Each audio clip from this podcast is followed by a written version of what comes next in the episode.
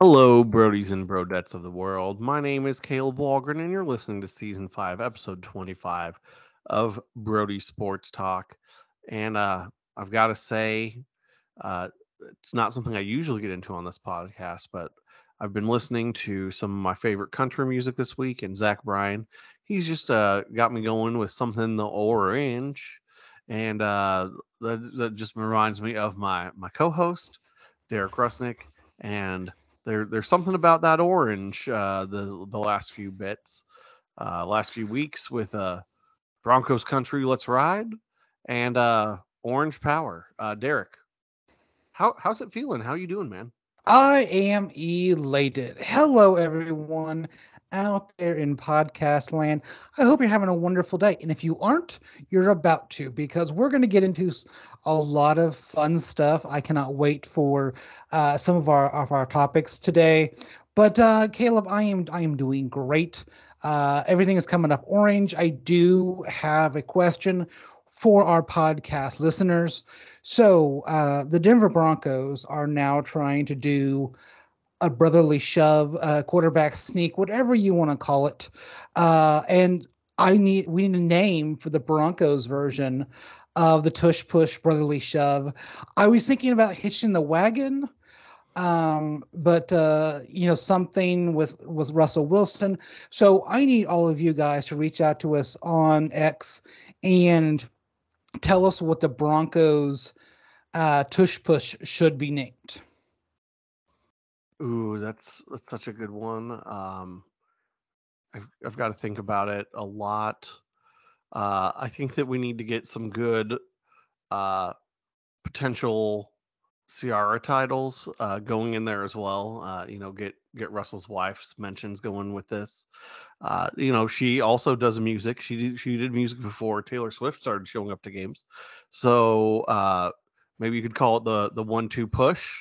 You could. That you came up off the top of your head. That was great. We could go with Level Up. That's actually the title of one of her songs, where he's just leveling up into that first down. There's probably some better options here as well, but 1-2 push I think is probably the best that I'm going to come up with this quickly. It's a good time. Derek, before we continue our musical adventures and going off into complete tangents, because I'll do that all day, why don't you go ahead and give me your Brody Spotlight of the week? Yeah, so we are talking about the NBA. So normally we talk football on this podcast, but this last week we tipped off the NBA, and we've seen some new faces in new places. Kristaps Porzingis has headed over to the Boston Celtics. If you remember from last season, my wife's a Celtics fan, so I have become a Celtics fan as well, along with my hometown Thunder. So just over the last day or so, the Clippers have traded for James Harden, hopefully fifth team is the charm. Let's see, he went to the Thunder, then the Rockets, Brooklyn, 76ers, and it's, fifth team now. Fifth time's a charm, it's got to be. We're seeing Kevin Durant with the Suns, and Bradley Beal is over there as well. So this is a really great start to a season. We've seen some really great plays. I can't get over Chris Paul in a Warriors uniform. He was in Oklahoma for two stints back when he was with the Hornets, during Katrina, and then when he was here with the Thunder on their own. But I'm used to seeing him in a Clippers jersey or something like that. So it's been really weird, but the Nuggets are the Nuggets. They just to give you kind of an overview of everything, the Nuggets are still really, really good, and they could repeat as champions pretty easily. They still have all their pieces together. and they look fired up and hungry. Like there's not going to be a lull this season where they're going to lose games. They're going to go out and win some games. So just kicking off the season, it looks good. I think we're gonna have a lot of fun with basketball on the podcast. I'm going to bring up a little bit of it as it comes along, but here's your tip off. On that note, my Dallas Mavericks are 3-0 and have scored 125 or higher in all three of their games. Mavs fan for life. Let's go Mavs. I don't have a whole lot to say about basketball. Luka's looking really good. So Luka could be that MVP level. I think he had like a 35-point triple-double the other day. Looks good. Hopefully he can keep that energy throughout the entire season. I hope so. And in general, he's already got a win over the Wembeast, so I'm happy to see that happen. And we are obligated, because we said that we were going to call him Wembeast, to get some Wembeast mentions going as we talk about the NBA. Yeah, Wembeast, you can see it in the eyes of these NBA players that, like, hey, we've seen some guys have one or two of the skills that Wembanyama for the Spurs has, but he's putting it all together, like blocks out there, shooting, ball handling. Like, it's hard to see, a guy have five tools like you talk about in baseball. He's got a lot of good things. He's going to take him a year or two, I think, to really come into his own and to get used to the NBA. But he hasn't shied away from contact, hasn't shied away from those guys in the NBA. So I think it's going to be fun for the Wembeast. Well, Derek, did you want to dive in a little bit more about the man, the myth, the beard, James Harden going out to the Clippers, and how you feel about that starting the season that way? Yeah, so it's a little bit weird. So James Harden last off season said, "Hey, I'm not playing for the 76ers anymore. Trade me." One of the issues that I see, and I have, and again, it's first world problems, so I'm not here to judge or anything like that. But he had to opt into his contract in order to play for them, to play this year. He could have become a free agent. He could have got got all the money that he wanted and in a new contract was some other place out there. But he didn't, because he was going to make a bunch of money on the end of his previous contract. So he opts into his contract and then says, "Hey, trade me." Hasn't played for the 76ers. There's been some weird media reports back and forth. And so finally, I guess the Clippers came up with the best offer. So let's see. The 76ers traded Harden, PJ Tucker, and Philip Peruzzes, please don't hold me to that, for Marcus Morris, Robert Covington, which Robert Covington's a pretty good player, Nick Batum, KJ Martin, a 2028 unprotected first-round pick, 2 second-round picks, a 2029 pick swap, and an additional first-round pick that will be routed to Oklahoma City, because we have all the picks. So quite a bit of a compensation for a 34-year-old. And yeah, he opted into his $35.6 million player option for this season. So this will be his last year on his contract. So, he opts in for $35.6 million. I wish I could get that. And gets to go out and play with Russell Westbrook, Paul George, Kawhi Leonard, not in any particular order. Those are just, I put the guys that used to play for the Thunder first. Kawhi Leonard, that's clearly his team. But yeah, I mean, we have 4 really great players. I'm hoping that they can score a whole bunch so that their bench players don't have to do too much. Because I'm not sure they have much of a bench anymore. Kind of got rid of everybody to get Harden. It is going to be interesting to see what happens.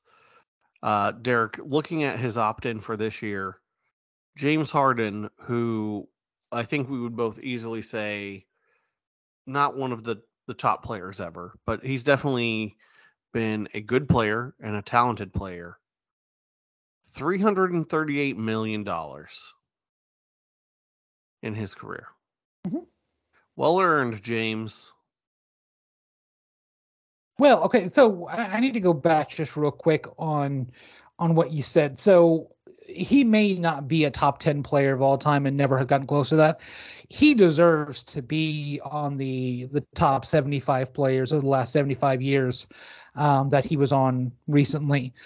He is a great offensive player and has scored a lot of points.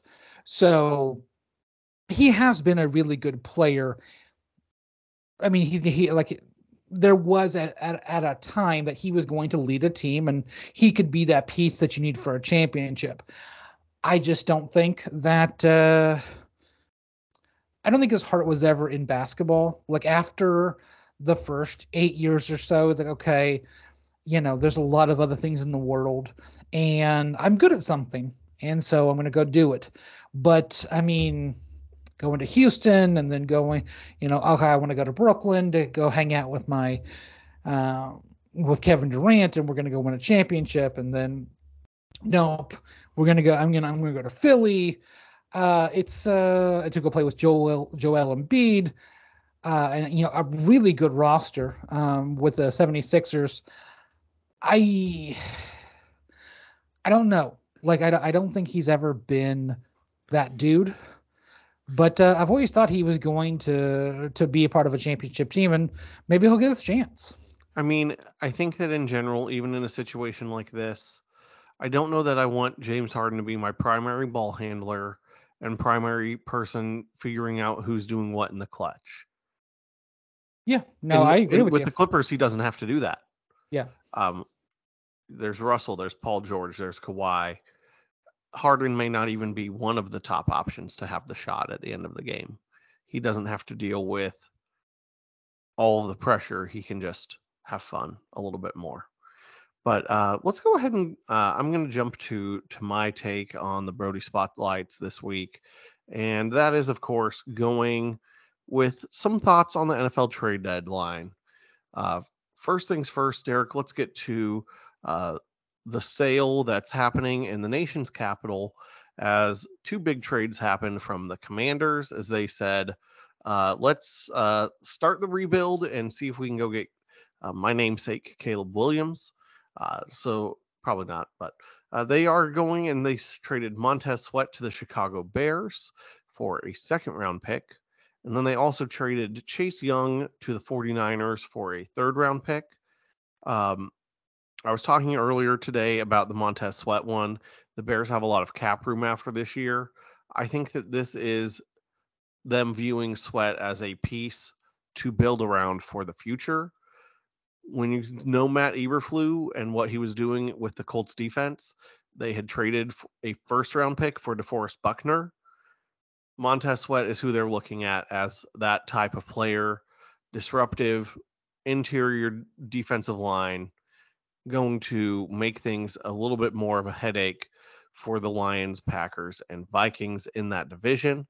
And if they can get him extended, great. If not, they're probably going to go ahead and franchise him and extend him next year. He's going to be a Bear for a while, and I don't think that the second-round price is that egregious. Chase Young to the 49ers is interesting because the 49ers have struggled the last few games. And what I really think that they needed was more help in the secondary. They really have been struggling just on the back end of the defense with some injuries they've had there. But what do? They do what they've done. Their pass rush is going to be elite. And they already got Randy Gregory from the Broncos earlier before the trade deadline. And this now them having Chase Young, the former defensive rookie of the year, assuming he can be healthy, just gives you more nightmarish one-on-one matchups to face with the 49ers defense. Derek, before I go on, what are your thoughts on these two pass rushers leaving Washington? I mean, I loved Chase Young when he came out. I'm not a big Commanders fan, but I was a big fan of Chase Young and what he does, wrecking offenses. Let's just call it what it is, wrecking offenses. Montez Sweat, great player. I really do think that you are correct on that when it comes to immediate impact guy who is going to, hey, we're not going to win a bunch on offense, so let's see what we can do with defense. Let's lean into the defensive side of things, and that's kind of my bread and butter. So let's see what we can do to stop guys. So a good pickup by the Bears. So, I mean, I think we all see the writings on the wall when it comes to the head coach of the Commanders and the next steps in that franchise. So I'm glad that these two guys are getting a shot at being part of teams that, like, one guy's going to get paid, the other guy's going to get a ring probably. So just I'm glad for them. Just glad they got out of the nation's capital. Absolutely. It's going to be interesting because I know that there's going to be certain things that just have to be done with Washington for them to get closer and closer to a rebuild. And I just don't know exactly when and how all of those things will happen. I will call this out, Derek, and I don't know if you realize this, but Chase Young and Nick Bosa were actually college teammates back at Ohio State before either of them made it into the NFL. So they have worked with each other before. They have some familiarity. I'm not going to sit here and say they have loads of familiarity. No, they have some familiarity. And I think that they will be excited and eager to work together again. Definitely. It's going to be an interesting and a fun one. Yeah, so I mean, who needs the secondary when the quarterback can't throw the ball because they're being sacked? Like, sack every down, probably. That's true. Well, let's go ahead and let's switch sides of the line, because I know that in general, this is Derek's favorite side of the offensive line. Well, the offensive line is his favorite, just to be clear. So Ezra Cleveland has been traded from the Minnesota Vikings to the Jacksonville Jaguars. This will put him as the other offensive guard across from Brandon Scherf. Ezra Cleveland, he was taken as a second-round pick from Minnesota back in the 2020 draft. What did they get for him? A 6th-rounder. Ouch. He actually is a good up-and-coming guard. We will get to another Vikings trade here in a second, but I feel like this was a bit of a head scratcher to me, because I think Ezra Cleveland is quite a bit better than what they gave up for him. But he's out of Minnesota, and he'll be with Doug Peterson, probably learning the offense this week because it's a bye, and seeing some playing time pretty soon in Jacksonville, as he'll be blocking for Etienne and have Trevor Lawrence behind him.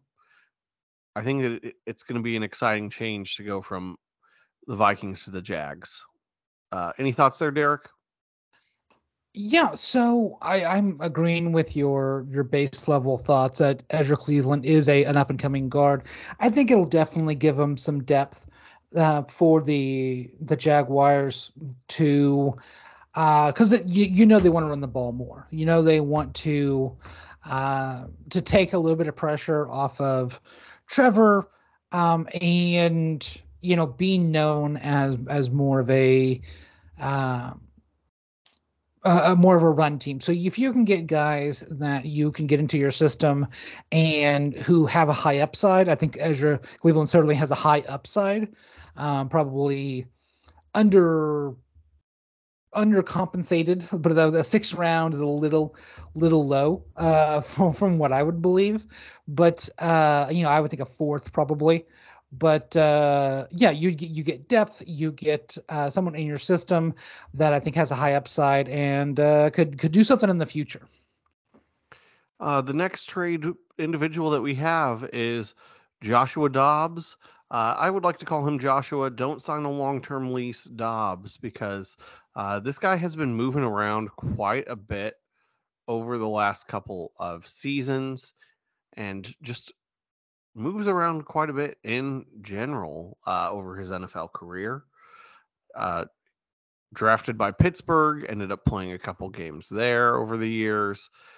Got picked up off of the Lions practice squad last year by the Titans and played some of their late games into the postseason and got his first NFL touchdowns, and then was on the Browns during the preseason, traded to the Cardinals. And now, of course, the Cardinals give up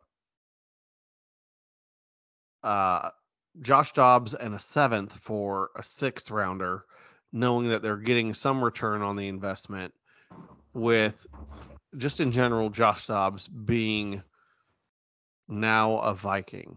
I feel like he's been a little bit of everywhere. It's kind of interesting to see this happen.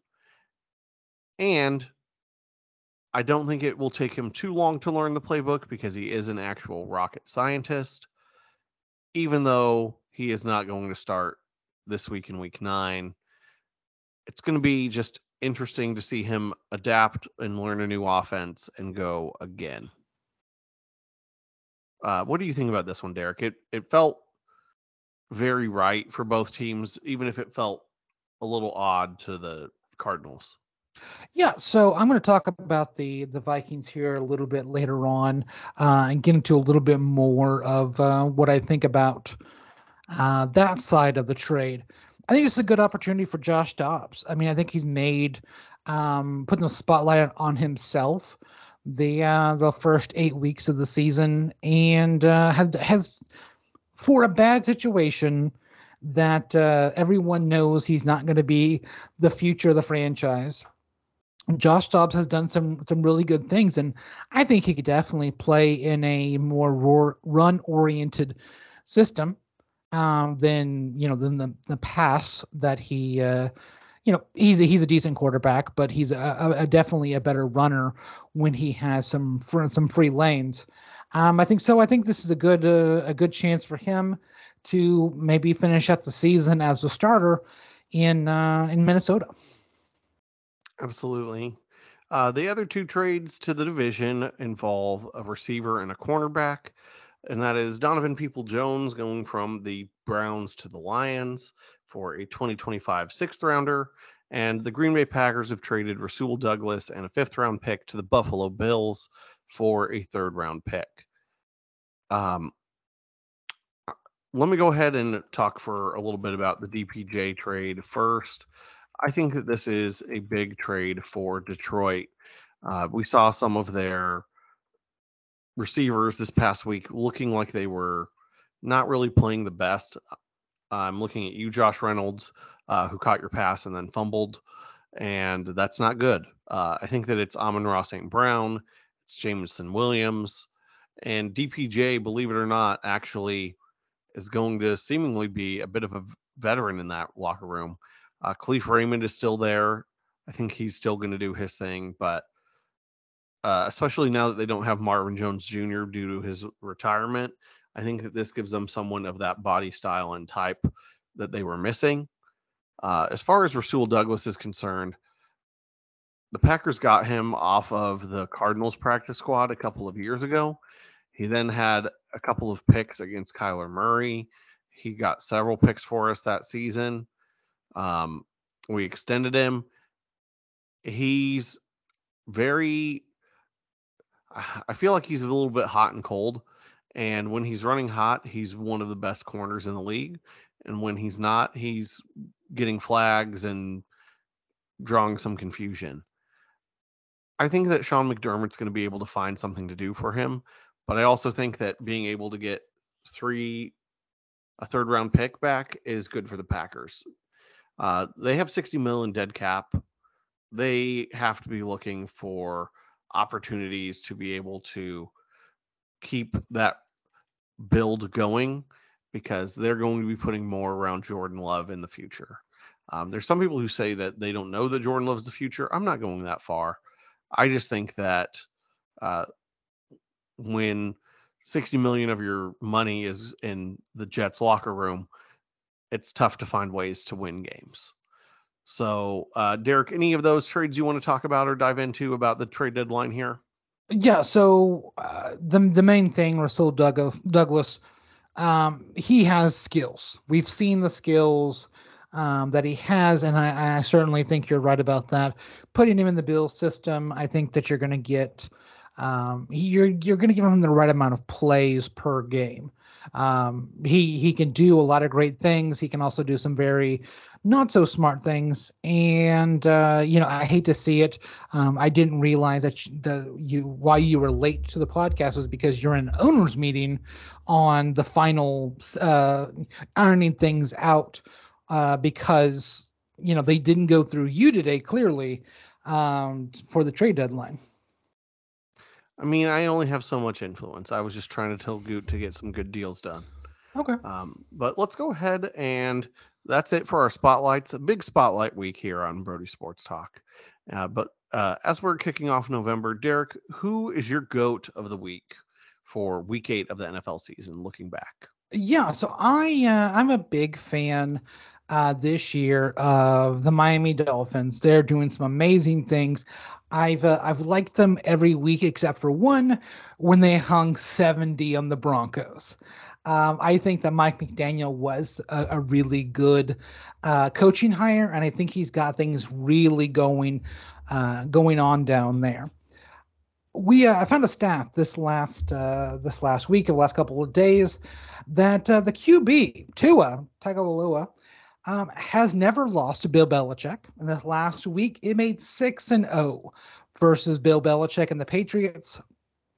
And this is the first time that a quarterback has beaten a Bill Belichick-led team 6 times. Now Peyton Manning has beaten the Patriots 8 times, but that includes the postseason. This is just talking about the regular season.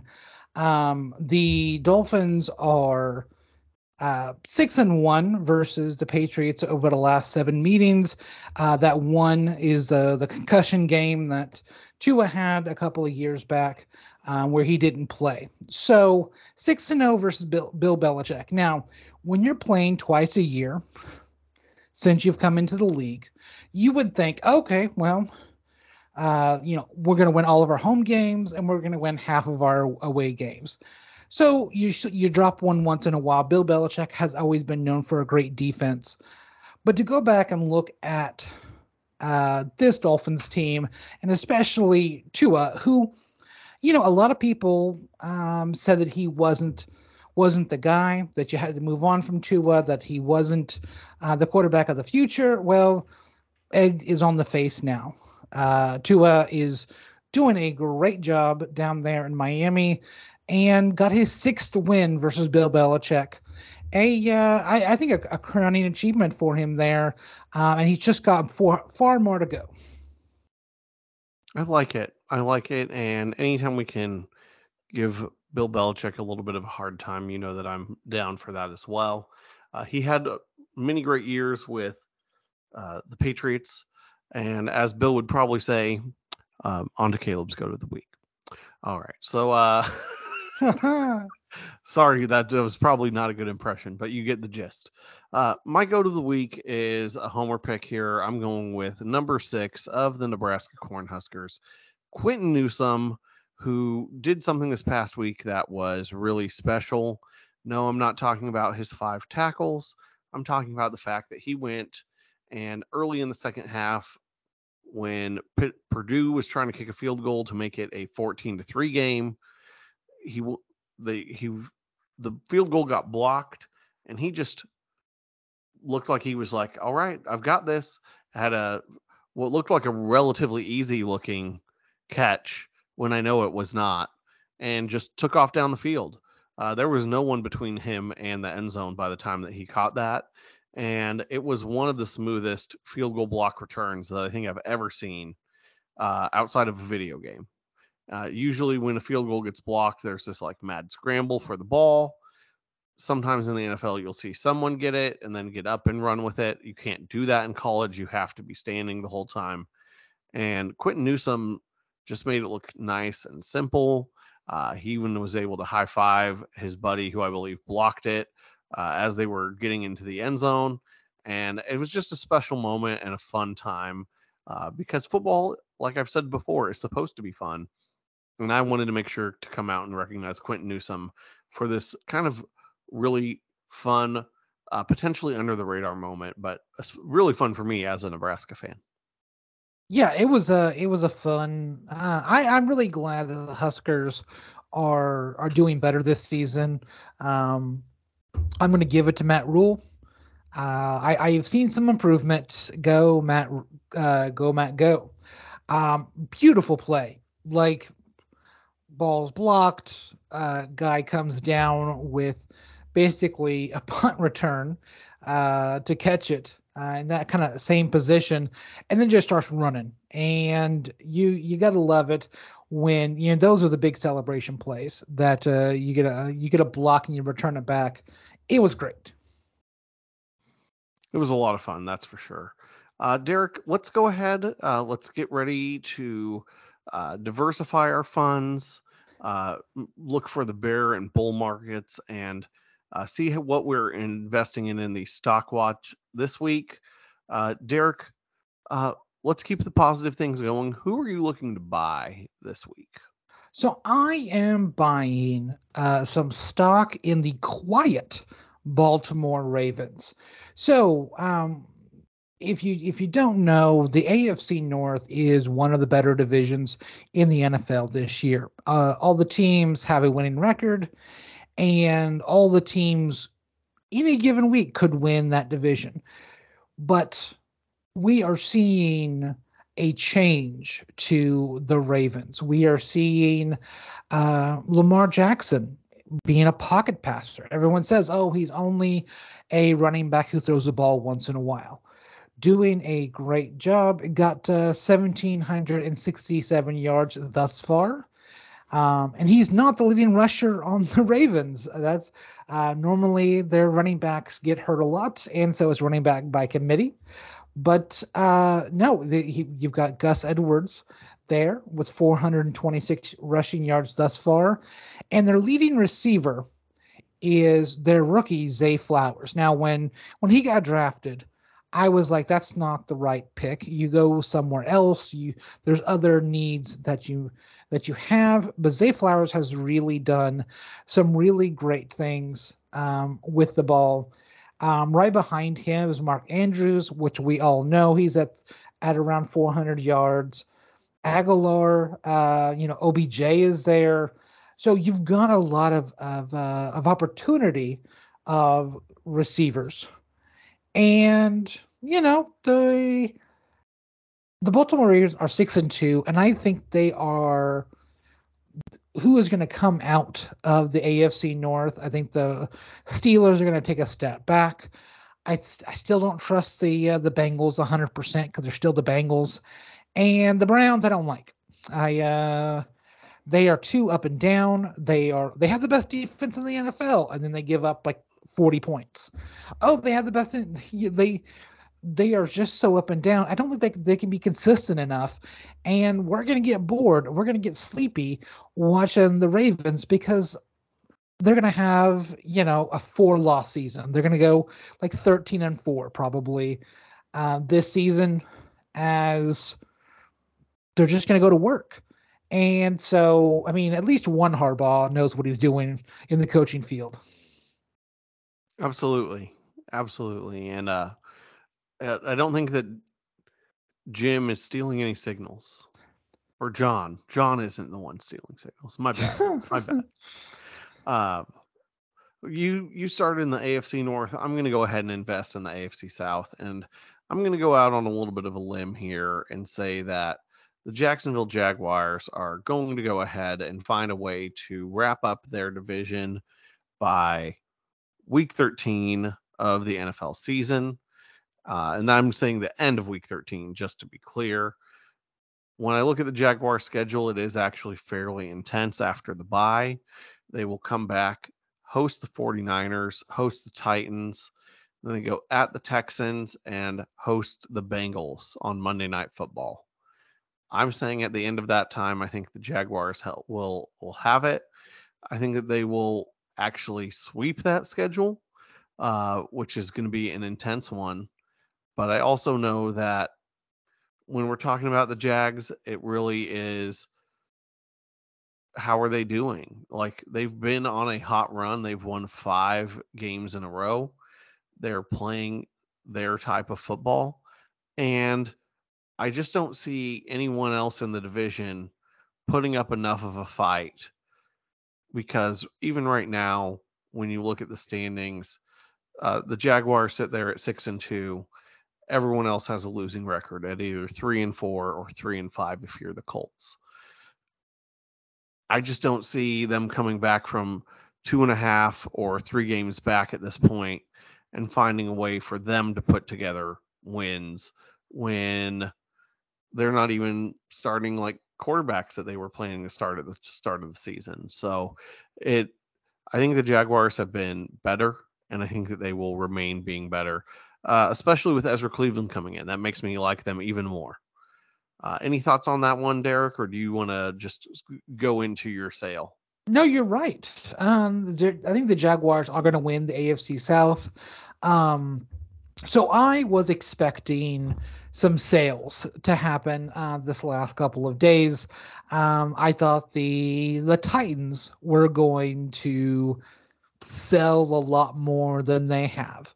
I was expecting a certain Mr. Henry to not play for the Titans anymore, but the trade deadline came and went, and nothing really happened. They did move on from Kevin Byard, the safety, really great player. He went over to the Eagles, but that was before the trade deadline. This last week, we saw Will Levis go out here and throw 4 touchdowns. I don't think he's going to do that every week, but it's a bright spot, at least. You definitely know that Malik Willis isn't the future of your quarterback position. And so, yeah, I mean, that being said, they almost lost to the Falcons. If it wasn't for 4 touchdown passes from your rookie quarterback, you would have lost that game, because it was 28-23 to the Falcons.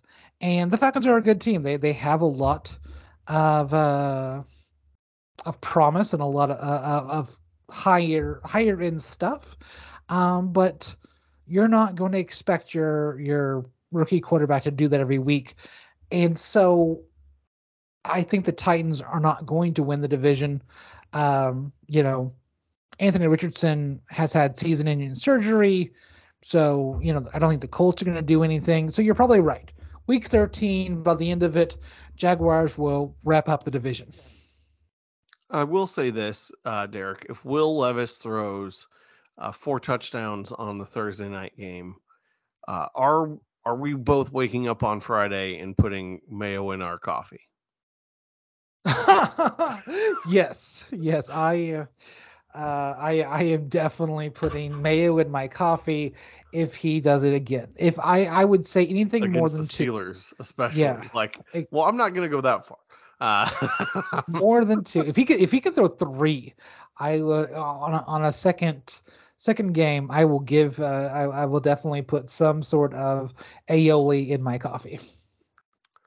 I know the only kind I have in my house is Duke, so I think that it would add some twang, as they would say, to my coffee on Friday morning. Yeah, that's true. Completely unrelated, but very viable points. Derek, what are you selling this week?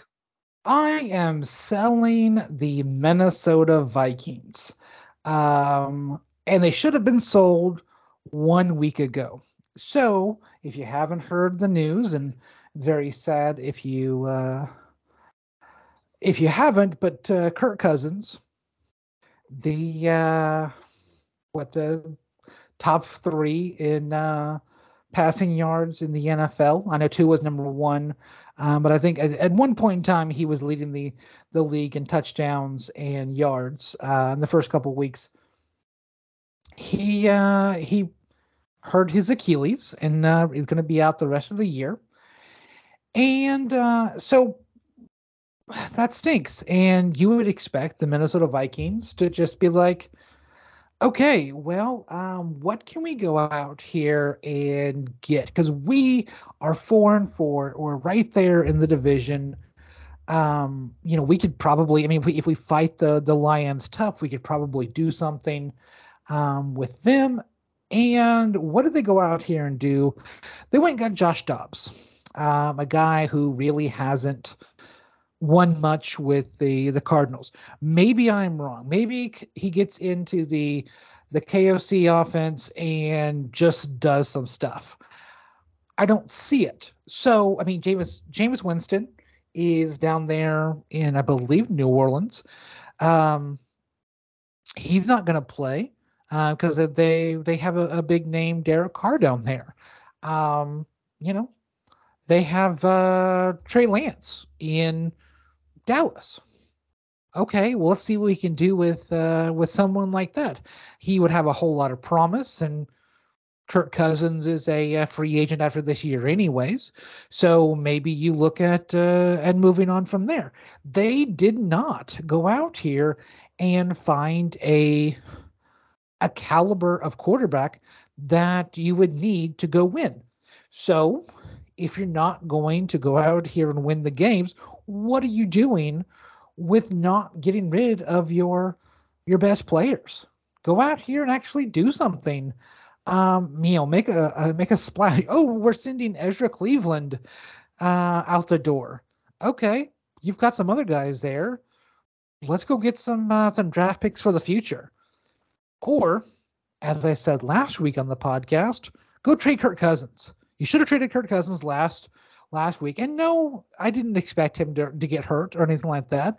And I hope nothing for the best for him.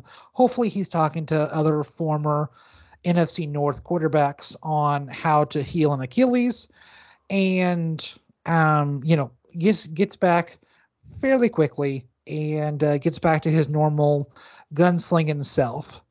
But honestly, what are the Minnesota Vikings going to do? Do we really think they're going to win something with Josh Dobbs this year? They should have traded their team, basically. Let's go get some draft picks. Let's start losing some games. Let's go get Caleb Williams or you know, someone else. I think the main issue with that, Derek, is they're not as good at doing that as other teams in their division. So one of them is my team, the Packers, and the Bears are also not good at winning games. So I hear you, though. It's tough. Like, if they were in the NFC South, by all means, let's give them a chance to win that division. But NFC North, there's not a way to tank out of it at this point, I don't think.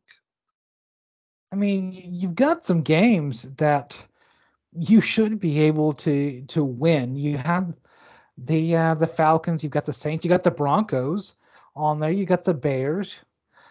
So, you know, there's a lot of teams that you could lose to that would definitely have a tiebreaker. Broncos, Bears, Raiders, that are probably going to be down there in the top 10 picks, that if you lost to them, you would have a tiebreaker when it comes to record. So, you know, I don't know.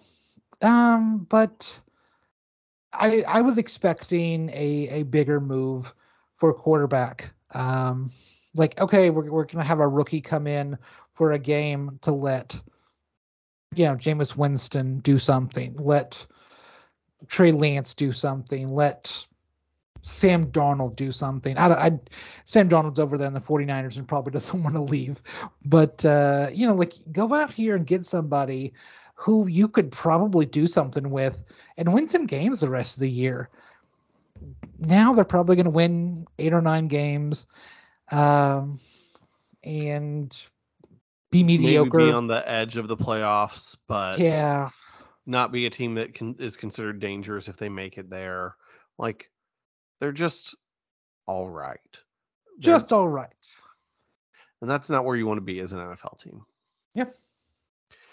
Well, Derek, you made a strong case there, and I hear where you're coming from. I'm going to go ahead and make a strong case as well, because I'm selling the fact that I think that the Chiefs offense is going to just figure it out. I feel like this is something that's been kind of said off and on all season, where you kind of look at it and you go, there's Patrick Mahomes, there's Travis Kelce, there's Andy Reid. They're gonna be fine, right? They'll find a way. There's not a major issue here. Kansas City through 8 games is 12th in the NFL in points per game. I think what people forget is that Kansas City was one of the teams that thrived in this type of situation. Was high scoring, couldn't be stopped. Similar to, I would almost say, like how we discuss teams like Miami or Philadelphia or the Bills or 49ers at this point, which are like top 5 scorers, 27, 28 points per game or higher. Kansas City's coming in at 23.4, and that average puts them below Geno Smith and the Seattle Seahawks, and a little bit above the Cleveland Browns, who've been starting PJ Walker for several weeks. I don't know if it's the return of Matt Nagy. I don't know if Mahomes is dealing with more injuries, but there are a few things that I do feel like I do know. One, they just don't have the talent at the wide receiver position. They went out, drafted Rashee Rice. Cool. But Sky Moore, that pick has not panned out. Marquez Valdes-Scantling, I think that he's good but not great. And I say that as him being someone who used to be a Packer. They traded for Mecole Hardman. Woo. Welcome back. Kadarius Toney. Oh, my goodness. That guy's been a dumpster fire this year. Like, if you can stop Travis Kelce and you don't get run over by Isaiah Pacheco, who just knows one speed, I swear, then the Chiefs' offense does not look nearly as intimidating as they once did. The other thing outside of their skill position players is their tackles just aren't as good. I feel like this is a little bit of me laying into them here. Donovan Smith hasn't been electric. They miss Orlando Brown. They should have paid Orlando Brown. Juwan Taylor. No. He has not been the answer on that right side of the line. He's had penalties. He's had bad things happen in bad moments. They're missing Andrew Wiley, who went with Bieniemy to the Commanders. And let's face it, the Commanders are the team that went out and scored high points against the Eagles twice this year. The Eagles don't seem like they, or the Chiefs don't seem like they know how to score high on hardly anyone. The reason why the Chiefs are staying afloat this year is because they actually have the second overall defense in terms of points allowed. Steve Spagnuolo has Chris Jones and that group humming. And when Spags draws up a blitz, he knows what he's doing. He's called great defenses before. They've invested more on that side of the ball. But we can't sit here and act like the Chiefs are just a, hey, the offense is going to blow out their opponent. This is not that team anymore. The Chiefs are simply managing on offense and being elite at defense. And I don't think that Spagnuolo is getting enough credit for how the Chiefs are 6-2. Derek, any thoughts about that? I know that you've seen them quite a bit recently as a Broncos fan. Obviously, you love the fact that the Broncos beat them this past week. What are your thoughts here about the Chiefs and their offense? I agree with you on the Steve Spagnuolo needs to give more credit. I think a lot of the spotlight is on the tight end and his love life.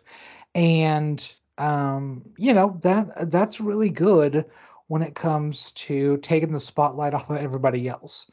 I will say that the main thing that I care about if I'm a Chiefs fan is the six that's in front of my record. You know, when you lose the first game of the season by a point, and you fall into a trap game versus the Broncos, I get it that they haven't been great. You know, a 17-9 win, a 23-20 win, 27-20 win, a 19-8 win. Yeah, I mean, and you put up 9 points versus the Broncos this week. I get it. The issue is that you don't have to be the best offense in the NFL. You just have to score more points than your defense allows. And I think the Chiefs can do that this year. I think, oh, okay, we're in a 14-14 game, and you put the ball in Patrick Mahomes' hands. At the end of the game, you give him, you know, 50 seconds. Oh, they're in field goal range to kick a field goal. They're gonna have a lot of wins this year because of their defense. And yeah, we got to give it up, give the flowers to him, but they're still gonna win. I think I just wish that I would have seen them go out and try to make their strength stronger. If they could have gotten Leonard Williams, who went from the Giants to the Seahawks, or grabbed one of the guys that the Commanders were trading away in Sweat or Young, just to beef it up even more. I would have loved to see it. Maybe they just feel confident about what they have, but I at least want people to realize that the Chiefs are not the greatest show on turf. I feel like when they were first winning, they almost had that type of style and flair to them. And the flair now is let our defense do the talking for us. And that's okay. It's just a different team. I'll give it to you. It's a really good point. I will say that Peyton Manning's last Super Bowl was because of the Broncos defense. And he had a noodle arm and picking up that Super Bowl trophy. Still won a Super Bowl. Well, I will say that Mahomes should be a bit young to have a noodle arm. That's for sure. Derek, why don't we jump over? We've got two games that we have dubbed our games of the week this week. So many exciting games that we could have probably gone to, but we went and we started with what a lot of people are referring to as the final bedlam. I think the teams will end up playing each other again at some point, but it's not necessarily a priority or a regular one. Just kind of like, I mean, I was a Nebraska fan that was in the Big 12. We play OU every now and again. We play Colorado every now and again. They used to be rivals. And it's nice to play them again, but it's just not common.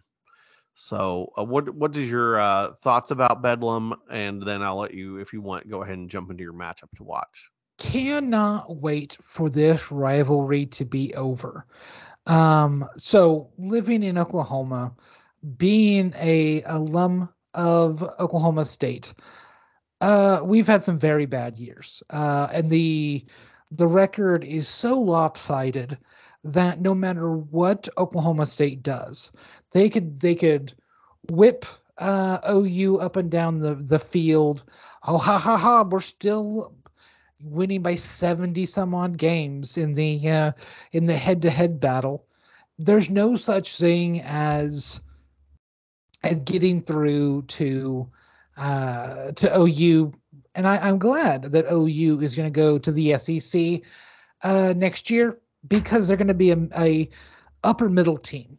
They're not ever going to win the SEC. They're not ever going to be the they might not even be an LSU level team. They're it's going to take several years for them to get anywhere close to the players that they need to fight in the SEC. I'm glad that this is over. I'm hoping maybe we'll play in a bowl game some year. That would be great. But they're moving it around this year. It used to be the last game of the season. That meant something a couple of years ago. Now, okay, it's just going to be another Big 12 game. Well, I want this to be over with. Let's have a clean break and hope nothing but the best for OU. As good on you. What I will say is my matchup to watch. I hope that the OU linebackers get a really good shot of Ollie Gordon's behind as he runs past them. As my matchup is the Oklahoma State offensive line versus the OU defensive line. So Ollie Gordon, the running back for Oklahoma State, the player that is leading college football in yards currently, has 1,087 yards for the year. Oklahoma State is averaging 5.6 yards per rush. So first down, second down, first down, second down. They're really good at running the ball. OU is ranked 54th in rushing defense, allowing 3.65 yards per rush. Well, if you average those out, the 5.6 and the 3.65, you're looking at around 4.5 yards per rush. Well, that's going to get you a long day on the defensive line, as the offensive line just takes you down the field 75 yards every time. Alan Bowman has looked really good, has been protected, decent enough. If he makes good decisions, play action works really well. So I'm watching, can this Oklahoma State line block for Ollie Gordon? And if they can't, well, you'll see a lot of SEC running backs run past you next year, because we're the easiest game that you'll have for a long while. That's fair.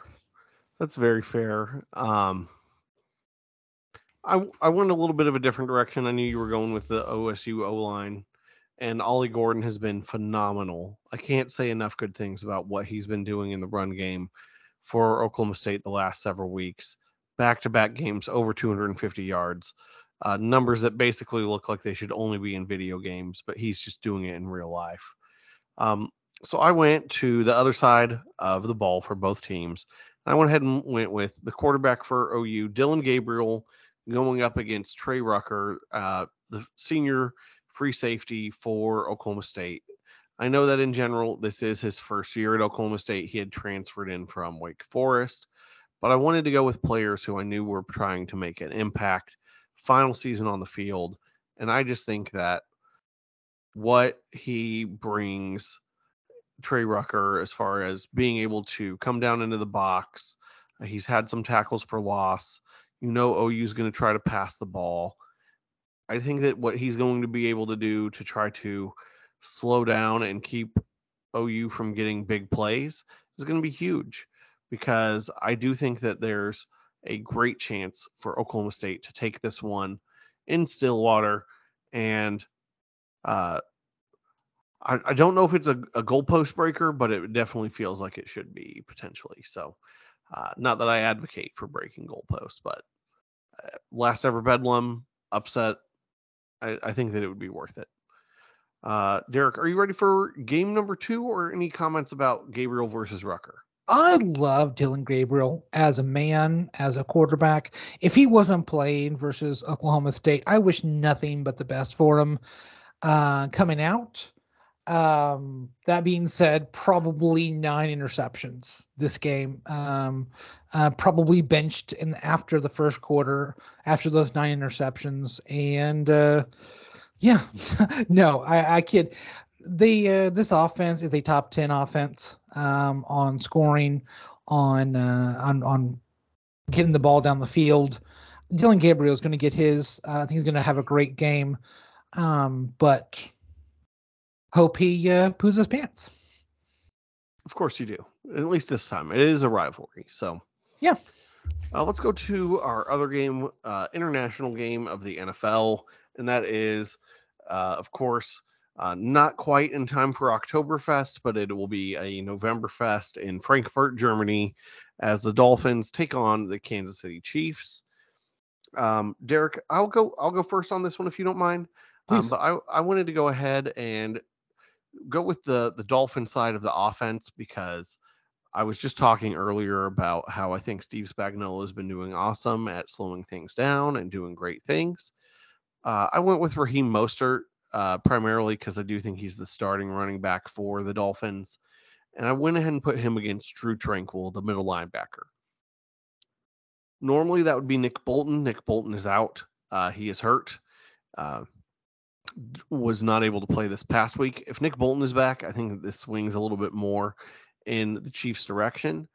But I think in general, if you were the Dolphins, you want Mostert to get involved. You want Jeff Wilson to get involved. You want to be handing the ball off and getting steady first downs. And then maybe that's when you take deep shots to Hill or Waddle or things like that. But you have to be able to have that running game going.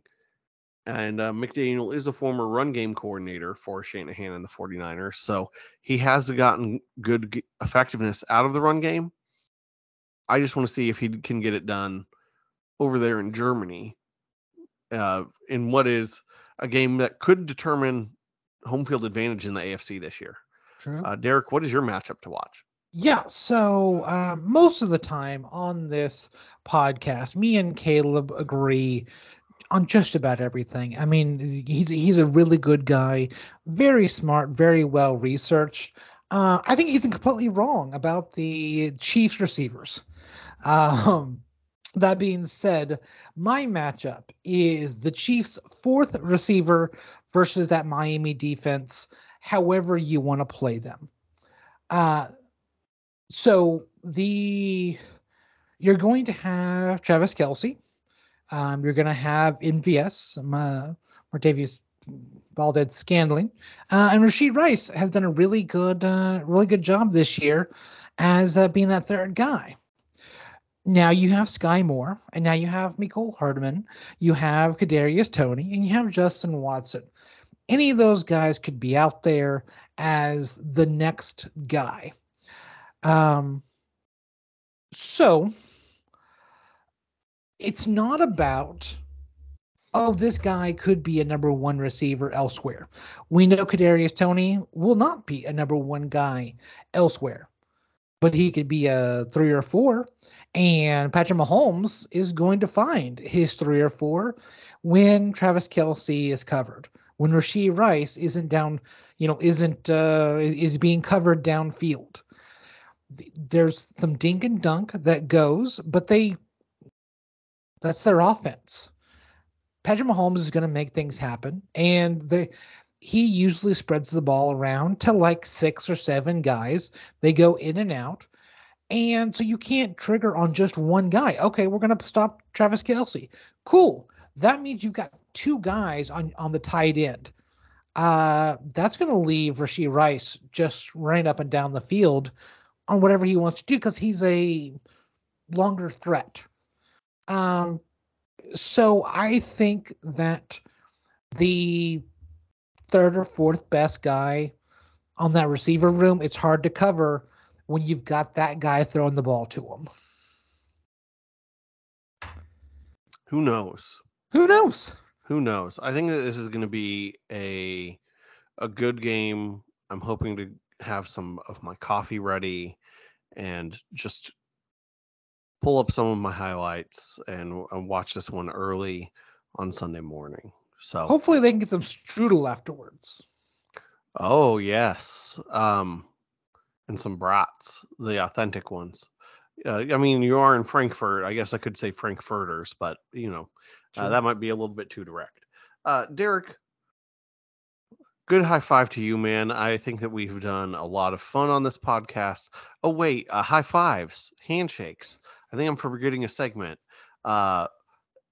Is it time for our Brody Bets? Yes, let's get into it. And this has been the best Brody Bets that we have had in a long time. Both me and Caleb went 3-2. We actually won something last week if we would have bet money on it. Thank goodness that we didn't. So just to recap, we had the Oklahoma State Cowboys versus Cincinnati, a 7.5-point favorite. They blew out the Bearcats 45-13, so that got covered. I got a little scared last week on my Broncos country. I knew the Broncos were going to win, but I didn't feel that there – I thought there was going to be a lot of points scored. So I thought over 46 was going to be easy. Well, 24-9 only gets you to 33 points, so I did not win that one. I like Oregon. I like betting on Oregon. So I had Oregon minus 6.5 at Utah. They whooped up on the Utes at 35-6. My underdog, we talked about the mayo and the coffee. Duke just didn't come through for me once again, as they were a 4.5-point underdog to Louisville. Louisville beat them by 23 points, as it was 23-0 at the end of that game. But I came back with my wild card game, the Houston Texans and the Carolina Panthers under 43. Knew this game wasn't going to have a lot of offense, so it was 15-13. Panthers won that with a last-second field goal. Only 28 points scored in that game, so I did get that win. Caleb, on the other hand, had his Huskers minus 2.5 versus Purdue Boilermakers, the fighting Drew Breeses, and Nebraska 31-14. You get those blocked field goals, makes it look much more lopsided. And then his Packers, he had... I took the Vikings even. Oh, you did, didn't you? Matchup. Yeah. Yeah. So he had the Vikings even. Vikings beat the Packers by 14 points, 24-10. He did not win his favorite or his underdog, as the Falcons were a favorite versus the Titans. Like I said earlier, Titans get 4 touchdowns from Will Levis, beat the Falcons by 5. And BYU plus 17.5 at Texas. Texas beats them 35-6. I like that. I like that line as well. I thought BYU was going to do better, but he follows up with the wild card is Jets and Giants under 36.5. Jets 13, Giants 10. If I could do my math right, that's 23, which is under 36.5. A great week by Caleb. So since we're talking about Caleb, go ahead and tell me about your Huskers pick this week. This week, Derek, my Nebraska Cornhuskers are going on the road to face the Michigan State Spartans. We are minus 3 with an over-under on that game of 34.5. The Huskers are on a hot streak lately. I'm going to go ahead and take the Huskers minus the 3 points. If we win this one, it gets us bowl eligible. We're actually in a tie for first place in the Big Ten West. Not that I think we should win the Big Ten West per se and be in the Big Ten championship game. I don't want to see Ohio State or Michigan again if we have to, but I do want to go out there and take care of business this week against Michigan State and lock us in for going to a bowl this year. That's I do really love the Huskers this year. I think they're on an upswing. And new meat is coming into your conference next year that you can easily beat up on. I know a certain Southern California team that you could 1-2 punch and probably. I know your offense is better than their defense, so salty. I'm thoroughly salty against USC. So let's just go ahead and head over to my college team. That's the Oklahoma State Cowboys, and the greatest of the greatest of the football teams. America's brightest orange. It's just great. So the Oklahoma State Cowboys are a 5.5-point underdog to the Oklahoma Sooners. Don't care. OSU wins Bedlam outright. We are just going to take care of business. Also take the 5.5 points because, you know, we have to. But no, I think the Cowboys are going to win this game and knock any hope that the Sooners have of postseason. Really good bowl game. You know, like they might. I don't think they're going to make it to a New Year's Six bowl because of us. To swap over to my Broncos, the other orange team, we get to enjoy our Chiefs victory as we're on a bye this week. So, who do you want to say goodbye to on your Packer pick?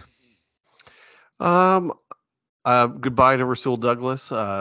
Enjoyed having you on the team. One of the times that you played against the Rams, you had a pick six against Matthew Stafford, which was a very enjoyable moment. We are a 3-point favorite against the Rams with an over-under of 39.5. But I'm going to go ahead and take the road underdog with the Rams +3, despite the fact that Matthew Stafford has a thumb injury. I just don't trust this Packers team that I can take a whole lot of things with them. It is early. It's Tuesday. My thoughts may change as we get closer to the actual game, but at least for the record, I'm going to go ahead and take the Rams +3. Yeah, I can certainly see that one. I think the Packers are going to win that game. I have faith in them. Please tell me about your favorite this week, as I know one of the two teams that you're going to talk about. I don't know the other one. So we're going to the Sun Belt. And as I was telling Derek before the podcast, the Sun Belt is the fun belt when it comes to the college football world. And James Madison is ranked. They are number 23 in the nation. And they are going to take on the Georgia State Panthers. James Madison has played in some good games this year. They are actually a stunning 8-0 this season. First place in their division. A lot of things going well for them. They're hoping to, you know, get that spot in the Sun Belt Championship game. And yet, even though they are dominating and doing great, the Dukes are ineligible for a bowl game because they just came up from Division II, and that's the way the NCAA rules work. It's a little ridiculous, but I got to give James Madison some love where I can. They are a 5.5-point favorite. I think they cover and win this one by a touchdown down in Georgia. All hail the fourth president of the United States. Not really, but go James Madison. I do not understand why you're not allowed in a bowl game after coming up from Division II. I don't get it. Because they don't want you to, and they don't want you to take up other spots, so that way you can be invited into a conference. I think that's really what it is. They don't want it to be like, this team just came up and they're better than us and took our spot. To me, that's a beat them on the field and you'll be fine. It's one thing for it to be, okay, you know, they're 5-7, we're 5-7, they get a bowl invite, whatever. But this team's undefeated. Like, there's no reason why they shouldn't be going to a bowl game. They're bowl eligible. That's just stupid. So speaking of stupid things that happen in college football, I'm taking the favorite Michigan Wolverines -35.5 versus those same Purdue Boilermakers that the Huskers beat last week. One of us has to stick Michigan. It just has to happen. I will be, Rokuing that game, looking at signs, maybe stop signs, yield signs, the other team's play calling signs, So what about you? Let's talk about your underdog this week. I think we've already talked through a little bit of this game. Yeah, I don't think I need to talk too much more about this, but I'm going to go ahead and put my picks where my mouth is, and I'm going to take the Dolphins plus 2.5 over there in Frankfurt. As if I don't, I don't want to appear like I'm chickening out on it. It's a good point. I like that pick as well. As I think the Dolphins are going to win that game outright. So on my, I take big swings at my underdogs and my favorites. So this week's underdog is the University of California, Berkeley, versus those Oregon Ducks. Quack, quack. I love the Oregon Ducks, their uniform combination. I love what they're doing this year. Big fan of Bo Nix. But I'm taking Cal plus 24 versus Oregon as, I think they almost beat USC. And so I think they can at least keep it within 24 of Oregon, I hope. So classic Big Ten ACC challenge game right there. There you go. Yeah, I forgot about that. Wow, that just blew my mind. Classic Big Ten ACC. Yeah, soon, very, very soon. And so I did so well last week with the Panthers game that I'm going to go back to that well. So I have Panthers plus 2.5 versus those Indianapolis Colts. I think this game is going to be a little bit different than the last game, and I think the Panthers are going to get it done. Fingers crossed for Bryce Young, and this is the Frank Reich revenge game. So he knows guys in that building, and he knows how to beat the Colts. So let's get after it, Panthers. Sir Purr. Absolutely. Sir Purr is going to be having a wonderful day there at Bank of America Stadium in Charlotte. I went ahead and went with a game that is at a field that it does not feel like it should be at, but the score may resemble a baseball score. I'm going with the Iowa Hawkeyes versus the Northwestern Wildcats, and I'm going with under 31 as this game is at Wrigley Field. I don't expect there to be a lot of points. I'm going to say that the Cubs probably scored more than 31 with an opponent at some point this year, and this game will go underneath that total. So give me the Iowa versus Northwestern for a nice game there in Wrigley Field with just very few points. So who scores more points, the Iowa Hawkeyes or the Texas Rangers in the World Series? Do I get to take both teams in the World Series? Because the Diamondbacks had a really big game at one point as well, too. Yeah.